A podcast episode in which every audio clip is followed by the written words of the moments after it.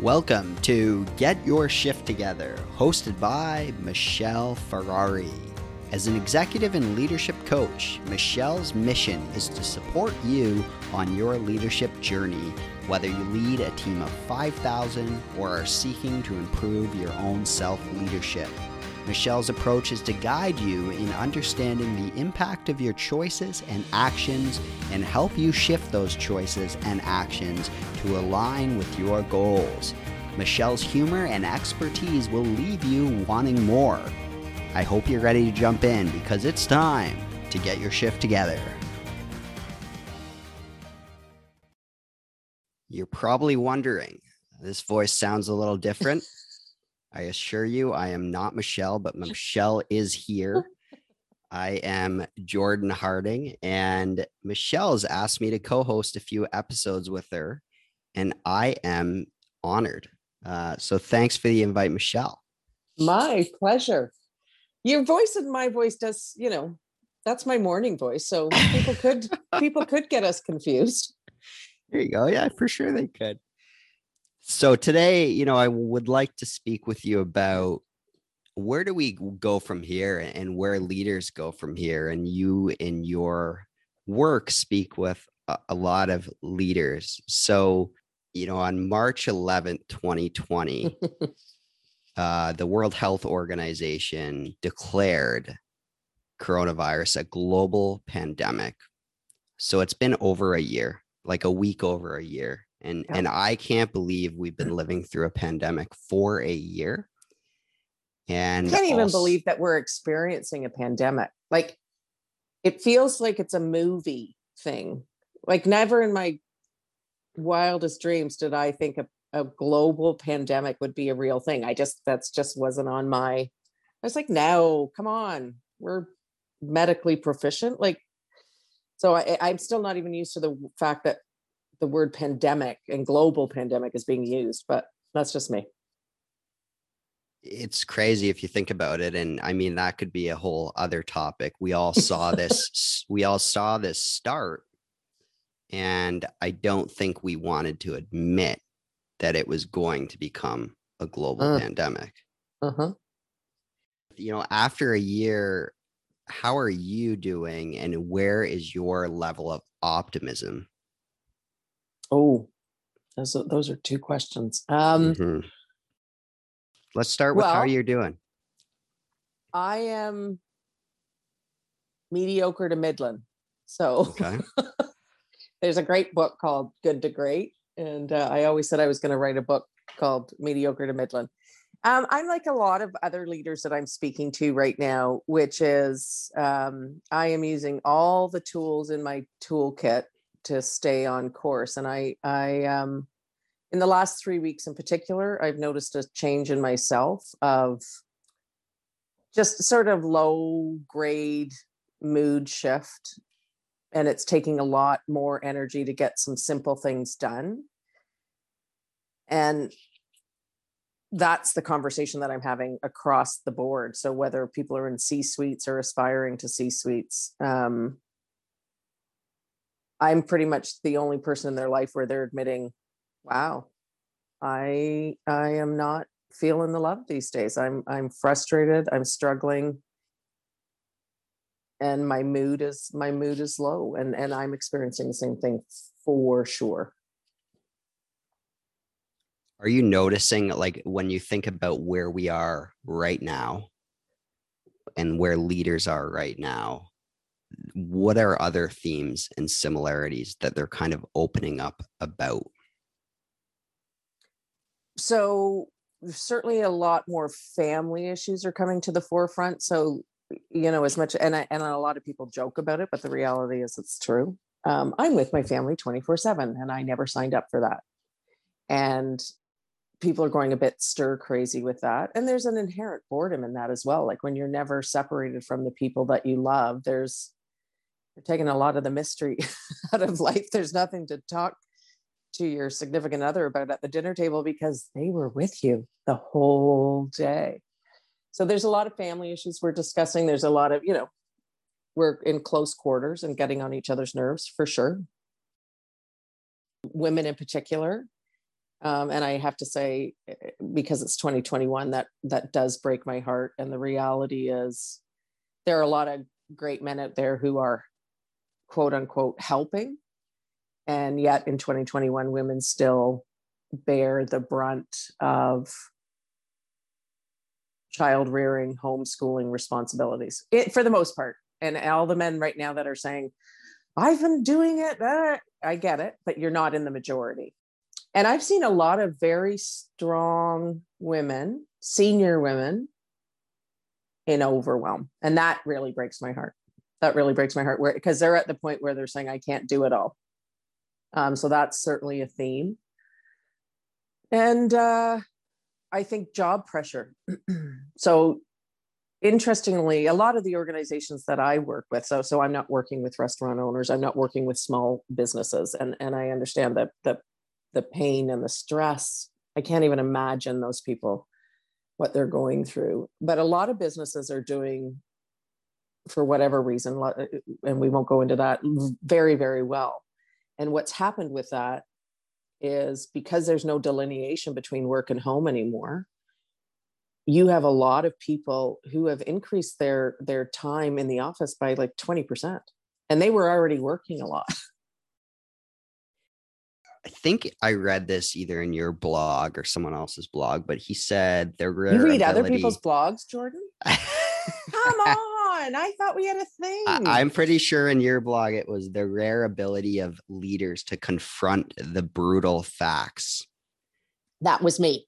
That was you. So are people confronting the brutal facts and trying to figure out how, how they're going to move beyond this or do you think a lot of people are trying to ignore how tough it is right now like are people B. feeling their emotions b and look confronting your emotions is a is an actual skill set. And and i'm a, a big proponent of the fact that we don't teach people how to do this because it's it's not a natural skill set. So and i think that we're oh, there's so many ideas around this jordan. We're we're in a time of transition. So my belief and outlook is that we are moving from an old school leadership leadership philosophy of command and control right i rose to the top i'm in power people like i'm very busy i'm very important and people need to serve me and and serve you know the the objectives of the organization to a service-based leadership model, which I'm a huge proponent of, which which says the higher up you go, the more you're in service to the people that are going to help you get where you want the organization to go. So we're in transition. So we have a lot of people still in the old model.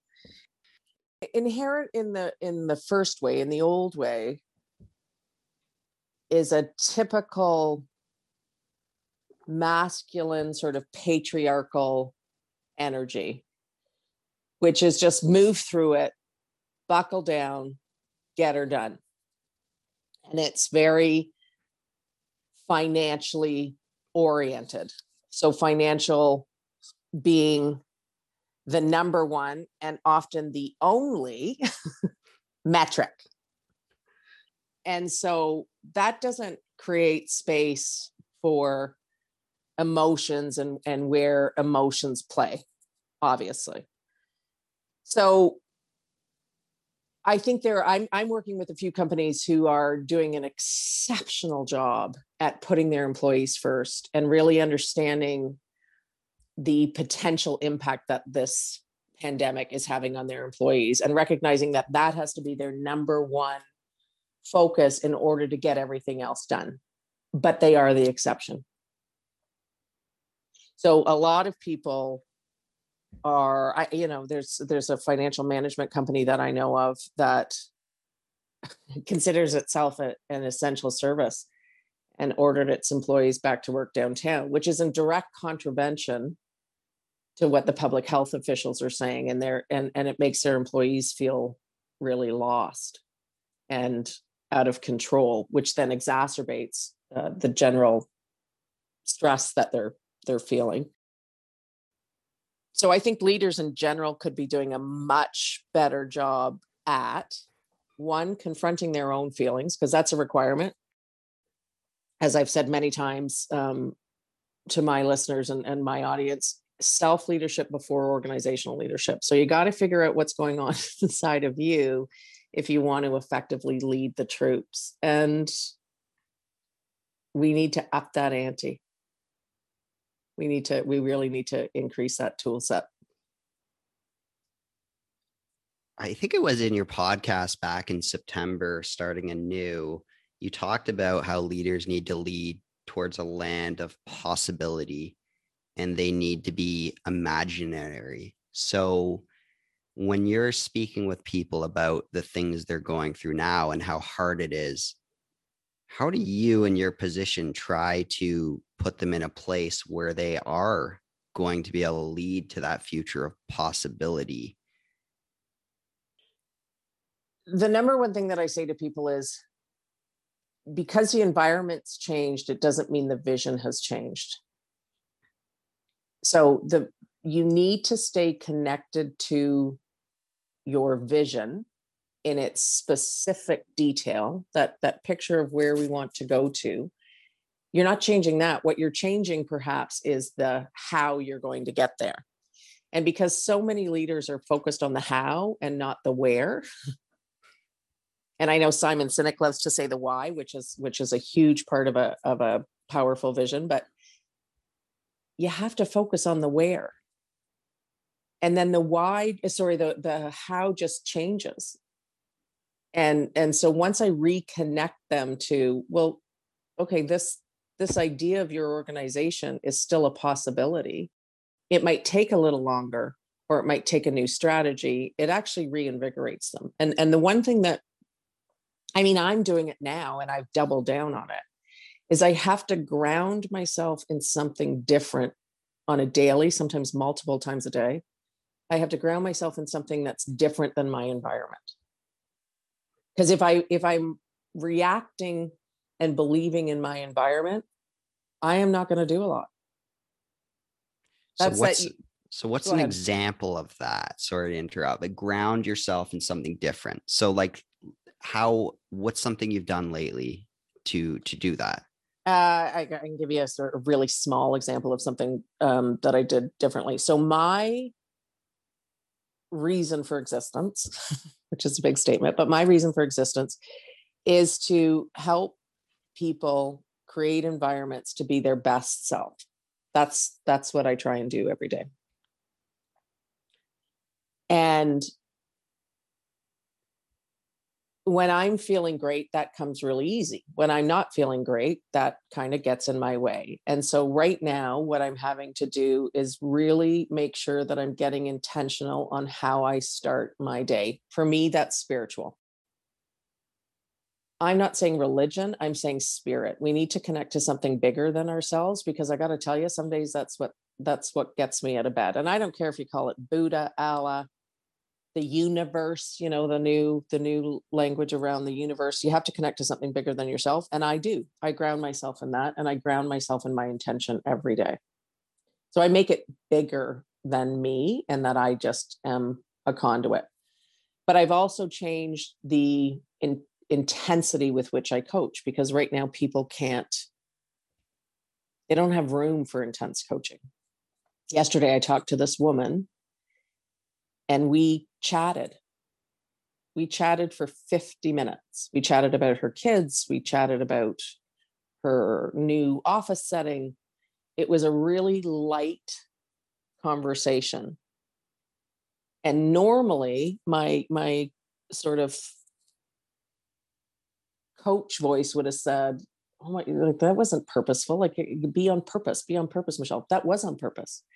It was on purpose to give her a breath of air and she was so grateful for it at the end of the at the end of the 45 minutes. She was so grateful. She was like i don't have someone to do this with. I go from call to call to call to call to call. And i you just created space for me. And it, it and that grounded her. Space grounded her. I don't know if that makes sense but that's the that's the smallest example that i can think of because it's so easy to do to people. Don't don't call your people with a question um, with a critique, with trying to get an update on something, literally call them. And, and look, a lot of people are not good at this. it is amazing to me how many people are in senior leadership positions and are not people people right they're they're numbers people and they're process people and they're tech people so to have a conversation with one of your staff and just literally go how's it going or talking about your sick dog like you and i started this conversation with me talking about my sick dog is it going to change the business no but is it going to change who i am and the stress that i'm feeling in the day yeah and if I'm feeling less stress in the day, I'm more likely to find the room and the motivation to get on with what I need to get done to help the business grow. Yeah. And I think the fact that you're starting each day with spirituality and you're kind of that conduit uh, makes a lot of sense because you have to think that there's, you know, it's it's not just all about you, right? And if you make it all about you, it's uh it's hard it's hard to pull yourself out of the out of the bed in the morning and and get going um do you I think love, can I just sorry to Yeah. interrupt you, Jordan, but can I just I love that that's what you said because that really is the point. And leaders, you know, we have some typical shared DNA of our uh, of of strength, um, of control.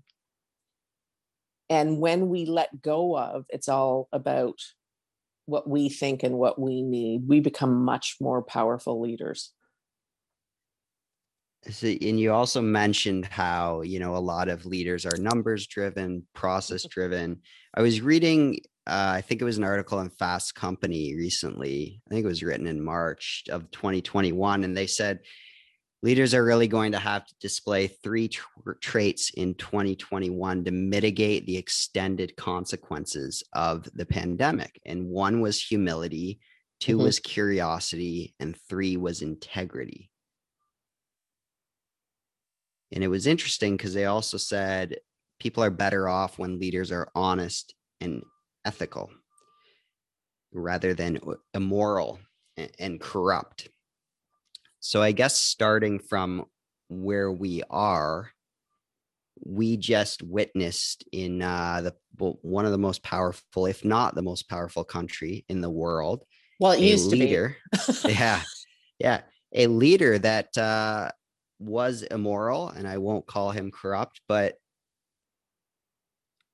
people looking up to leaders or leaders looking at other leaders, and they see that person doing those things. I always thought about that, and I'm like, how are you supposed to tell kids that you're not supposed to act that way? Do you th- do you have anything to say about where where we were and where we're going in terms of how leaders need to you know what traits they need Yeah. Well, I mean, you've you've said a lot there, and the, you started this by saying by asking, um, and how optimistic are you? And then we I didn't answer that question. And the truth of the matter is, I'm actually very optimistic.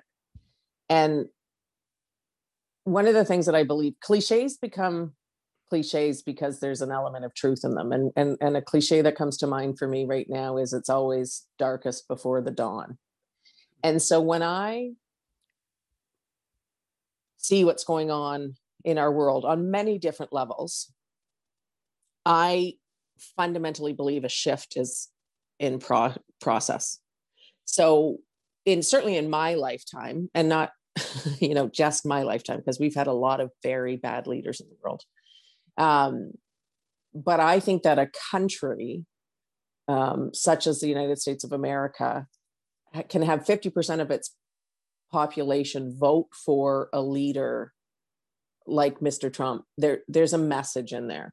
And as much as we want to name call and, and call him out, the reality is people need something that is not being provided. And that's how he got into power. And when we pay attention to the need versus the behavior, that's where we can, that's where there will be a shift. Right now, we're paying attention to behavior but that's the stepping stone towards paying attention to the need. And the most proficient leaders will ignore the not ignore the behavior sorry that was two but will bypass the behavior and look at what's the need here? Why is this group acting out? Why are our clients acting out? What is what is the aggressiveness meaning? And we keep trying to manage symptoms instead of root cause. And i think the best of us will say okay as hard as it is i'm going to i'm going to look at root cause. So i think i think we're on the verge and who knows when that when it will come but i think we're in another transition you know like what technology did to us and the automobile did.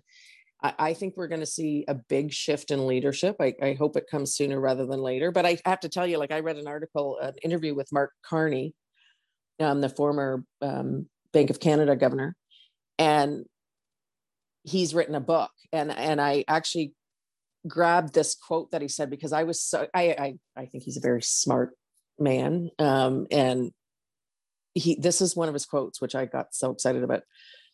One of the major points in the book is about how financial value can change based on what society values. Right? Like a, uh, like wow. Financial value can change based on what society values. Hmm. During the pandemic, we've placed more value on our collective health. When it comes to the climate crisis, the same is true. Once we set a clear objective that reflects our values, we can stabilize the climate and organize the economy around that goal. So, like honestly, like I, I get goosebumps when I read that. I, I because this is what I try and say to leaders on a daily basis. Your values matter your vision matters. The financial goals will be an outcome. If your goal and your vision is, is financial, that's how Donald Trump comes into power. Prosperity is not a bad word. But if it's the primary focus, a lot of bad things can happen in making that that come to fruition. And fa- the fact, like a that a, a guy like Mark Carney is saying this and and prophesizing about this makes me really excited and optimistic about our future. Thanks for tuning in and be sure to follow Get Your Shift Together on Spotify, subscribe on Apple Podcasts. This has been Jordan Harding with Michelle Ferrari reminding you to get your shift together. Join us next time.